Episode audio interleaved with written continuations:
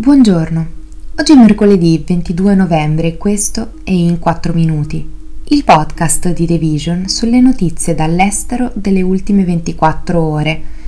Parleremo delle negoziazioni tra Israele e Hamas, dell'incendio nel Parlamento di Tirana e del possibile lancio del satellite spia della Corea del Nord. Mentre Israele e Hamas si impegnano in negoziati indiretti per il rilascio di circa duecentoquaranta ostaggi catturati negli attacchi del gruppo armato del sette ottobre, le vie di un possibile accordo di cessate il fuoco stanno prendendo forma, anche se rimangono degli ostacoli. Dopo settimane di colloqui, in parte facilitati tra gli altri dal Qatar, il vice consigliere per la sicurezza nazionale del presidente Biden, John Finner, ha dichiarato che Israele e Hamas sono vicini a un'intesa, ricordando che nulla è concordato finché tutto non è concordato e che i fragili negoziati potrebbero ancora fallire. I colloqui si stanno concentrando su una breve pausa dei combattimenti. Durante il periodo designato gli ostaggi israeliani verrebbero scambiati con prigionieri palestinesi. Nei giorni scorsi, funzionari dello Stato ebraico hanno affermato che le trattative erano incentrate sul rilascio da parte di Hamas di cinquanta donne e bambini tenuti in ostaggio in cambio di circa lo stesso numero di donne e adolescenti palestinesi detenuti nelle carceri israeliane e sulla sospensione delle ostilità per diversi giorni. Un funzionario israeliano, che ha parlato a condizioni di anonimato a causa della delicatezza dei colloqui, ha fatto sapere che c'è ancora disaccordo sulla durata di qualsiasi pausa e sul numero di ostaggi da rilasciare per quanti prigionieri.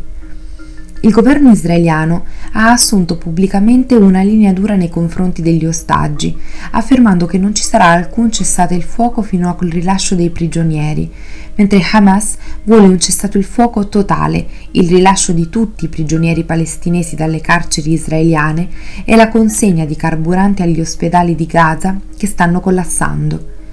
Negli ultimi giorni Israele ha permesso l'ingresso di carburante a Gaza per le operazioni di soccorso delle Nazioni Unite, ma si è opposto a ulteriori spedizioni perché sostiene che potrebbero essere dirottate dal gruppo per uso militare. L'opposizione albanese ha fatto esplodere fumogeni e appiccato un incendio nel cuore del Parlamento, nel tentativo poi fallito di impedire alla Camera di votare il bilancio per il duemilaventiquattro. I deputati coinvolti nella protesta hanno ammassato sedie al centro dell'aula e il fumo ha riempito la sala mentre la sicurezza teneva i manifestanti lontani dal seggio del primo ministro, Edi Rama. Il leader de facto del Partito Democratico di opposizione, Sali Berisha, un ex primo ministro che è stato anche il primo presidente post-comunista dell'Albania tra il millenovecentonovantadue e il millenovecentonovantasette, ha accusato il governo di cercare di mettere a tacere l'opposizione in Parlamento, dove il Partito Socialista di Rama ha la maggioranza. L'opposizione ha fatto sapere che il suo obiettivo è portare il pluralismo in Parlamento. Il mese scorso i pubblici ministeri hanno accusato Berisha e suo genero di corruzione per un affare fondiario riguardante i terreni di un club sportivo. Lo hanno accusato di aver usato la sua influenza come premier dal duemilacinque al duemilanove per esercitare pressioni per la conclusione delle procedure di privatizzazione a favore di altri, compreso il marito di sua figlia. Suo genero è stato arrestato, ma Berisha gode dell'immunità penale in quanto deputato. Intanto gli è stato ordinato di non lasciare il paese. La Corea del Nord potrebbe tentare il lancio di un terzo satellite spia già dalla mezzanotte di mercoledì, secondo quanto riferito dai media giapponesi. Tokyo ha dichiarato che Pyongyang ha notificato una finestra di nove giorni per il lancio, che si chiuderà alle ventitré e cinquantanove ora locale del trenta novembre. Il Giappone ha risposto facendo sapere a sua volta che collaborerà con la Corea del Sud per sollecitare il Nord a non procedere con il lancio, che secondo i media violerebbe le risoluzioni delle Nazioni Unite. Il Nord quest'anno ha già fallito due volte nel portare un satellite spia nello spazio. La Guardia Costiera giapponese ha dichiarato che la notifica di Pyongyang ha designato tre zone marittime che si ritiene siano le aree in cui cadranno i detriti del razzo che trasporta il satellite. Due si trovano a ovest della penisola coreana e l'altra a est dell'isola filippina di Luzon. All'inizio del mese anche la Corea del Sud ha annunciato l'intenzione di lanciare il proprio satellite spia entro la fine di novembre e sarà trasportato da un razzo dell'azienda statunitense SpaceX.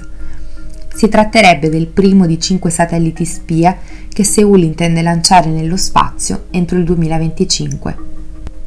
Prima di salutarvi vi ricordiamo la mostra Paraventi, Folding Screens from the seventeenth to the twenty-first Centuries di Fondazione Prada, realizzata nella sede di Milano e in contemporanea a Tokyo e Shanghai, che indaga la storia e interpreta i significati dei paraventi, ripercorrendo le traiettorie di reciproche contaminazioni tra Oriente e Occidente, i processi di ibridazione fra diverse forme d'arte e funzioni, le collaborazioni tra designer e artisti e infine la creazione di opere inedite. La mostra, aperta fino al ventidue febbraio duemilaventiquattro, fa dei paraventi un dispositivo artistico per rappresentare il concetto di liminalità e di soglia fra due condizioni, in senso letterale e metaforico. Questo è tutto da The Vision, a domani.